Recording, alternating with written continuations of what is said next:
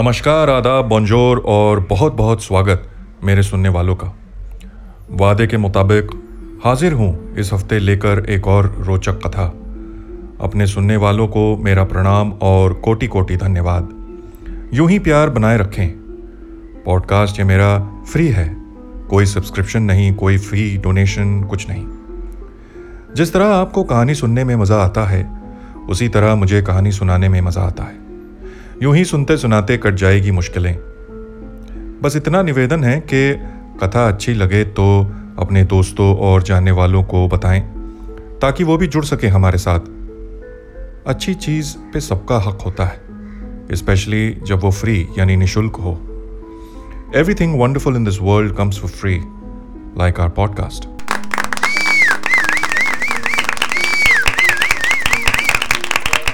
तो चलिए आज की कथा शुरू करते हैं। कथा हमारी जन्म लेती है ढाई हज़ार साल पहले। जी हाँ ढाई हज़ार साल पहले लिखी पहेली का हल जो आज तक नहीं मिला। कहते हैं कि जो भी इस पहेली को हल करेगा, उसे दस हज़ार किलो सोना मिलेगा। Ten thousand kilos of gold. मतलब करीब पाँच हज़ार करोड़ का खजाना।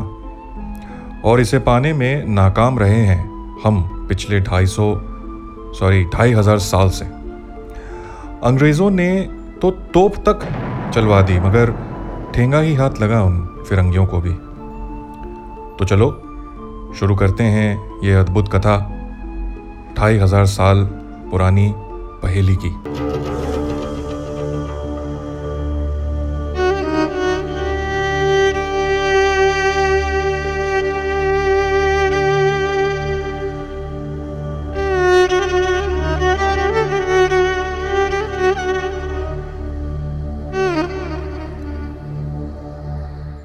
Professor B N Mukherjee Calcutta university में पढ़ाते थे।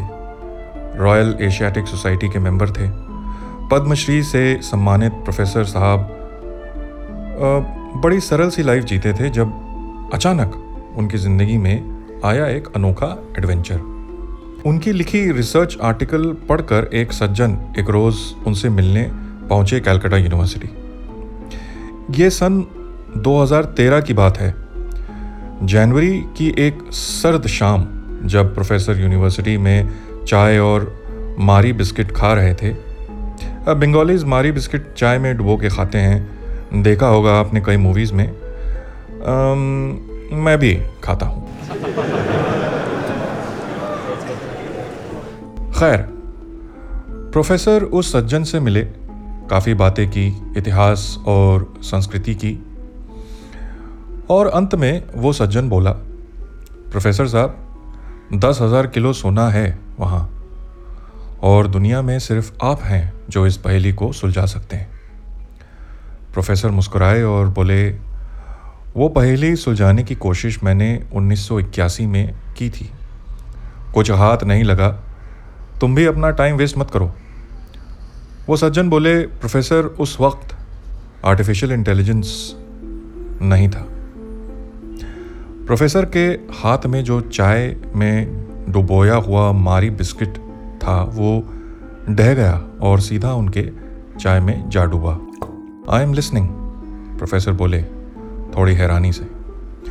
और उस सज्जन ने अपने आईपैड खोलकर, अपना आईपैड खोलकर प्रोफेसर को एक अद्भुत सॉफ्टवेयर दिखाया, जिसे देखकर प्रोफेसर की आँखें खुली की खुली रह गईं। सज्जन बोले अगर इस पहेली को हल करने के सौ करोड़ तरीके हैं, जिनमें से सिर्फ़ एक ही तरीका है जिससे ये पहेली सुलझ सकती है तो मेरा सॉफ्टवेयर सौ करोड़ में से वो एक तरीका ढूंढ सकता है सात दिन में। आपको, मुझे या किसी को भी वो सौ करोड़ तरीकों में से एक तरीका ढूँढने में सदियों लग जाएँगी। आपको ये करना है कि मुझे वो सौ करोड़ तरीके बताने हैं। बाकी का काम मेरा सॉफ्टवेयर करेगा। प्रोफेसर अब थोड़ा इंटरेस्टेड नज़र आ रहे थे। उन्होंने चाय ख़त्म करते हुए कहा, इसके लिए मेरे घर चलना होगा। मेरी सारी रिसर्च वहीं है। और फिर दोनों चल दिए प्रोफेसर के घर की ओर। जब तक वो घर पहुँचे, तब तक मैं आपको इस पहेली के बारे में थोड़ा बता देता हूँ। आज से ढाई हज़ार साल पहले मगध के राजा बिम्बिसार जब बावन, यानी 52 साल राज करने के बाद भी रिटायर होने से इनकार करते रहे, तब उनके होनहार पुत्र अजात शत्रु ने उनको मार दिया और मगध का तख्त हथिया लिया।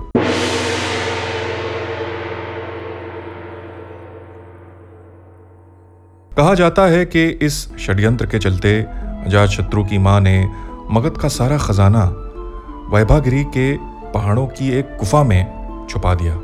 इस खुफिया गुफे का रास्ता शुरू होता है सोन भंडार गुफा से, मगर यह गुफा तीन ओर से बंद है और इस गुफा के द्वार पे एक पत्थर पे लिखा हुआ है इनग्रेव्ड है, एक पहेली।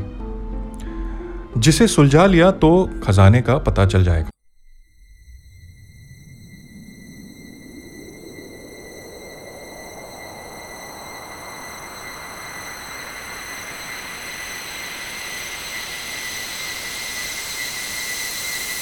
मगर यह इतना आसान नहीं, जजमान।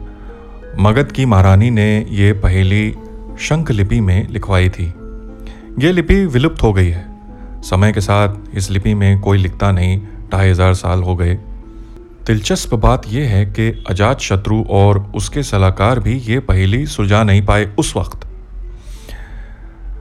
और ख़जाना हाथ नहीं लगा उनके। ये पहेली हमारे पॉडकास्ट पेज पे है और साथ ही हमारे पॉडकास्ट के एपिसोड कवर पे भी है। अंग्रेज़ भारत छोड़ने से पहले तक ट्राई करते रहे इस खजाने का पता चलाने के लिए। तोप भी चलवाई, मगर गुफा के पत्थर टस से मस ना हुए। आज भी उस तोप के गोले से बना काला निशान है सोन भंडार की गुफा में। एंड ऑब्वियसली उसकी पिक्चर है हमारे पॉडकास्ट पेज पे। देखना ना भूलें।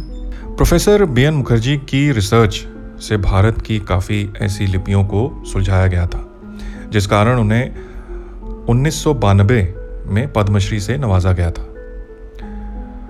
परंतु प्रोफेसर मुखर्जी भी कुछ खास सफल नहीं रहे शंख लिपि को सुलझाने में, क्योंकि एक अक्षर के सौ करोड़ मतलब हो सकते हैं, मगर उसमें से सही मतलब ढूँढने में तो सदियाँ बीत जाएँगी। पर अब यह मुमकिन लग रहा था, क्योंकि सॉफ्टवेयर मिल गया था। इसीलिए तो प्रोफेसर उस सज्जन को अपने घर ले गए। चलिए देखते हैं आगे क्या होता है। प्रोफेसर ने उस सज्जन को अपनी सारी रिसर्च दिखाई और एक के बाद एक कड़ियाँ जोड़ते रहे। करीब आठ घंटे सर खपाने के बाद वो सज्जन बोले, प्रोफेसर, इतना डेटा प्रोसेस करने के लिए तो आईपैड कम पड़ेगा। मतलब आईपैड से जो भी नतीजे सामने आए हैं उससे ये पता चलता है कि पहेली सुलझ सकती है। और हम न सिर्फ़ ये पहेली बल्कि पूरी शंखलिपि सुलझा सकते हैं, मगर उसके लिए मुझे मेरा कंप्यूटर चाहिए होगा। ये काम यहाँ आईपैड पे संभव नहीं। प्रोफेसर बोले तो शुरू करो काम अपना कंप्यूटर पे। वो सज्जन मुस्कुराए। प्रोफेसर, आपका होना भी ज़रूरी है। हर अक्षर की करोड़ों संभावनाएँ हैं और ये सभी सिर्फ़ आप जानते हैं। मेरा कंप्यूटर उन संभावनाओं में से सही हल निकालेगा। प्रोफेसर ने सोचा कुछ देर, फिर मान गए। और फिर दोनों में ये तय हुआ कि कॉलेज में लेक्चर ख़त्म होने के बाद प्रोफेसर सीधा उस सज्जन के घर जाएँगे और रोज़ाना चार से छः घंटे शंख लिपि को सॉल्व करने में बिताएँगे। ये जुगलबंदी कई हफ्तों तक चली। उस सज्जन के घर पे बड़े बड़े सर्वर्स और कंप्यूटर्स के बीच प्रोफेसर अपनी नोटबुक लिए घंटों विकल्प निकालते थे और हर अक्षर का, और उनका असिस्टेंट यानी वो सज्जन फ़ीड करता था डेटा अपने कंप्यूटर में। प्रोफेसर प्रोग्रेस से खुश थे। शायद इस बार उन्हें कामयाबी मिल जाए और खजाने के साथ साथ पद्म भूषण भी मिल जाए। फिर एक रोज प्रोफेसर ने सज्जन से कहा कि शायद एक बार उस गुफा को फिर से देखना पड़ेगा, गौर से। मिसिंग क्लूज वहीं होंगे। अगले ही दिन वो दोनों कैलकटा से राजगीर की ओर निकले और राजगीर के सोन भंडार गुफा में दोनों ने पूरे दिन ऑब्जर्वेशंस नोट डाउन किए अपनी अपनी नोटबुक्स में। कुछ तस्वीरें लीं, कुछ वीडियोस बनाए और उसी शाम वापस हो लिए कैलकटा। और एक शाम यूँ ही कंप्यूटर में फ़ीड करते करते प्रोफेसर के मन में एक बात आई। उन्होंने कहा, कृष्ण पक्ष में श्रावण नक्षत्र जब शुरू हो, उस वक्त चाँद की रोशनी में उस पत्थर पे लिखी इस पहेली का मिसिंग क्लू मिलेगा। इस पहेली के अकॉर्डिंग तो यही लग रहा है। उस सज्जन ने पूछा, आपको लगता है पहेली अधूरी है? प्रोफेसर बोले, अधूरी नहीं। सालों से इन पत्थरों पे धूप और बारिश से धुंधला गई है शायद। अब तक की पहेली सुलझ कर कुछ दिशा बता रही है। प्रोफेसर के मुताबिक ये उस गुफा की दीवार का वो स्थान होगा, जहाँ उचित दबाव डालने पर वहाँ का विशाल पत्थर सरकेगा और रास्ता खुलेगा जो खजाने तक लेके जाएगा। वो सज्जन सोच में पड़ गया, क्योंकि अब मुश्किल ये थी कि चांदनी रात में वहाँ छुप कर जाना होगा और उसी रोशनी में अधूरी पहली को पूरा करना होगा। मगर उस रात को अभी टाइम था मतलब और इंतज़ार।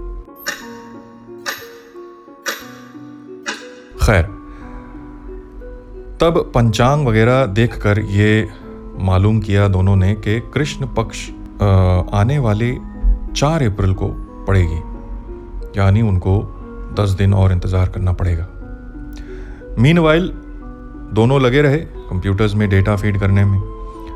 प्रोफेसर के घर वालों को कोई भनक नहीं थी कि वे इतनी देर तक कहाँ समय बिताते हैं।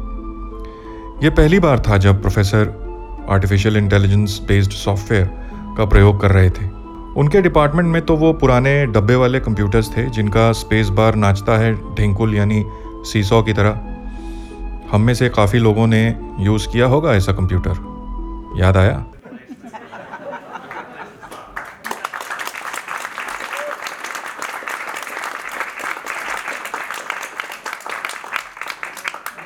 और फिर 4 अप्रैल को प्रोफेसर के निर्देश अनुसार वो सज्जन पहुँचे राजगीर और हेरिटेज साइट की सिक्योरिटी को डिच करते हुए रात के अंधेरे में सोन भंडार की गुफा के बाहर जाके खड़े हो गए। पत्थर पे लिखी पहेली दिख रही थी उन्हें चाँद की रोशनी में, मगर कोई चमत्कार ना हुआ काफ़ी देर तक। तब व्याकुल होकर उन्होंने प्रोफेसर को फ़ोन लगाया। प्रोफेसर कुछ बीमार साउंड कर रहे थे। पर उन्होंने फ़ोन पे उस सज्जन को कहा, वेट करिए अभी। श्रावण नक्षत्र नहीं लगा। उत्तर आषाढ़ चल रहा है। नौ बज के सोलह मिनट से श्रावण नक्षत्र लगेगा। इतना कहकर प्रोफेसर ने फ़ोन काट दिया। और हमारे सज्जन पुरुष बेसब्री से इंतज़ार करने लगे। श्रावण नक्षत्र शुरू होने का। मगर दोस्तों, कोई चमत्कार नहीं हुआ। वे खड़े रहे वहाँ करीब दो घंटे और जब वो जाने लगे, तब कहीं से एक चकोर उड़कर बैठा उस पत्थर पे, जहाँ पहेली लिखी थी। कुछ सेकंड बैठकर चकोर उड़ गया और अपने गीले पंजों से निशान छोड़ गया पत्थर पे। ठीक पहेली की पहली लाइन पे। उस सज्जन ने तुरंत कैमरा निकाला और हाई रेजोल्यूशन पिक्चर्स खींचे और व्हाट्सएप किया प्रोफेसर को तुरंत। और चल दिए वहाँ से रास्ते में ही थे जब प्रोफेसर का रिप्लाई आया। पहेली सुलझ गई।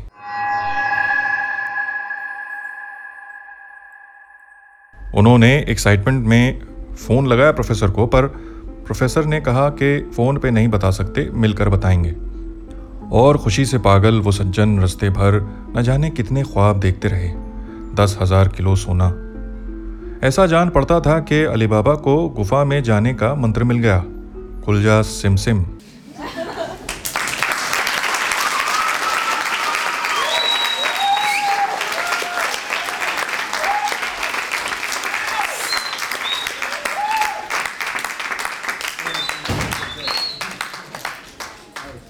मगर जब वे सज्जन प्रोफेसर के घर पहुँचे तो कहानी कुछ और ही थी।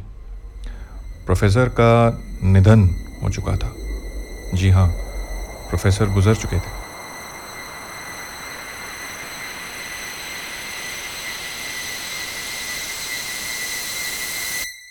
Padmashri professor Bratindranath Mukherjee died on fourth of April 2013 उनका विकिपीडिया लिंक है हमारे पॉडकास्ट पेज पे। उनकी पिक्चर भी है हमारे पेज पे। खजाने का राज भी चला गया प्रोफेसर के साथ ही। वो सज्जन लौट गए। हताश और दुखी जब वे अपने घर पहुँचे तो उन्होंने देखा कि उनके कंप्यूटर्स गायब हैं। और घर का सारा सामान बिखरा पड़ा है। उस सज्जन ने खजाने की खोज छोड़कर अपनी एक सॉफ्टवेयर कंपनी खोली और आज वो शायद उतने ही अमीर हैं जितना सोना पाने के बाद हो सकते थे उस वक्त। प्रतिभाशाली इंसान मेहनत करे अगर तो सफलता हाथ लग ही जाती है देर सवेर।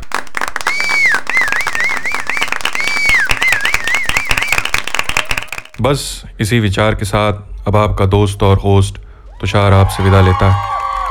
अगले एपिसोड में फिर मुलाकात होगी। एक और रोचक कथा के साथ तब तक दूरी बनाए रखें और मास्क लगाए रखें। शुभ रात्रि शब खैर। Good night.